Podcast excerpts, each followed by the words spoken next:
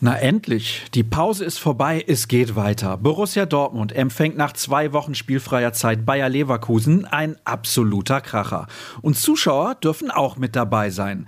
Das macht hoffentlich jede Menge Lust auf den heutigen Tag und natürlich auch auf die Rückkehr von BVB Kompakt. Ihr hört die Stimme von Sascha Staat und schon geht's auch los. Standesgemäß vor einem Spiel mit den Stimmen aus der Pressekonferenz, die am Freitag stattfand. Und, wie sollte es anders sein? Die Personalien standen zunächst im Mittelpunkt. Marco Rose hatte keine guten Neuigkeiten zu berichten. Zwei Tage vor dem Spiel sind Erling Haaland, Emre Can und Mats Hummels nicht im Mannschaftstraining. Es wird eng. Es ist nicht zu erwarten, dass einer von ihnen dazukommt.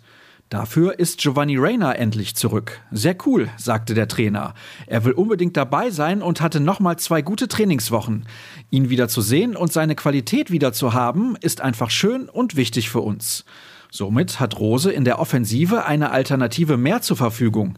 Der US-Amerikaner hatte Ende August sein letztes von insgesamt vier Pflichtspielen im Dortmunder Trikot in dieser Saison absolviert. Ein anderer Langzeitverletzter ist ebenfalls auf dem Weg zurück, Matteo Morey. Der Spanier hat endlich wieder einen Ball am Fuß. Es ist einige Zeit her, aber ich habe dich nicht vergessen, schrieb der 21-Jährige bei Instagram. Morey hatte sich im Pokalspiel gegen Holstein Kiel Anfang Mai eine schwere Knieverletzung zugezogen und musste zweimal operiert werden. Noch ist bei ihm allerdings Geduld gefordert, er absolviert gerade die ersten Schritte auf dem Platz. Genauso positiv, wie eingangs erwähnt, dürfen auch Zuschauer wieder mit von der Partie sein. Heute werden 10.000 Fans die Borussia unterstützen. Die neue Corona-Schutzverordnung ist seit Mittwoch gültig, doch dauerhaft werden sich die Vereine mit der aktuellen Regelung definitiv nicht zufrieden geben. Weitere Details dazu erfahrt ihr auf unserer Internetseite. Kommen wir zur Begegnung gegen die Werkself, die ihr bei der Zone verfolgen könnt.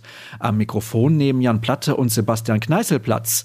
Laura von Torra führt durch die Übertragung. Daniel Herzog spricht mit den Protagonisten am Spielfeldrand. Wir sind natürlich auch auf Sendung und starten um 14.45 Uhr mit unserer Live-Show bei Facebook, YouTube und Twitter. Aus dem Stadion berichtet Jürgen Kors für uns. Bereits um 14 Uhr muss übrigens die U23 ran und zwar beim MSV Duisburg. Der Traditionsverein steckt mitten im Abstiegskampf, ist aber ein unangenehmer Gegner. Zumal Coach Mike Tullberg auf einige Akteure verzichten muss, die sich mit Corona infiziert haben. Magenta Sport überträgt und schickt Kommentator Julian Engelhardt und Moderator Stefan Fuckert ins Rennen.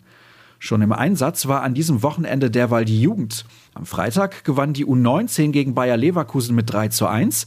Gestern die U17 dann zu Hause gegen den FC Hennef knapp mit 2 zu 1. Die Handballfrauen verloren leider ihr Spiel in der Champions League bei Vorjahresfinalist Brest.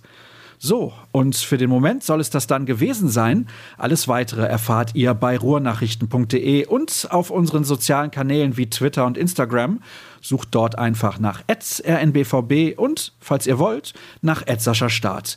Jeder neue Follower ist herzlich willkommen. Ansonsten wünsche ich euch viel Spaß beim Spiel, vielleicht sogar im Stadion, auf den nächsten Sieg und bis morgen.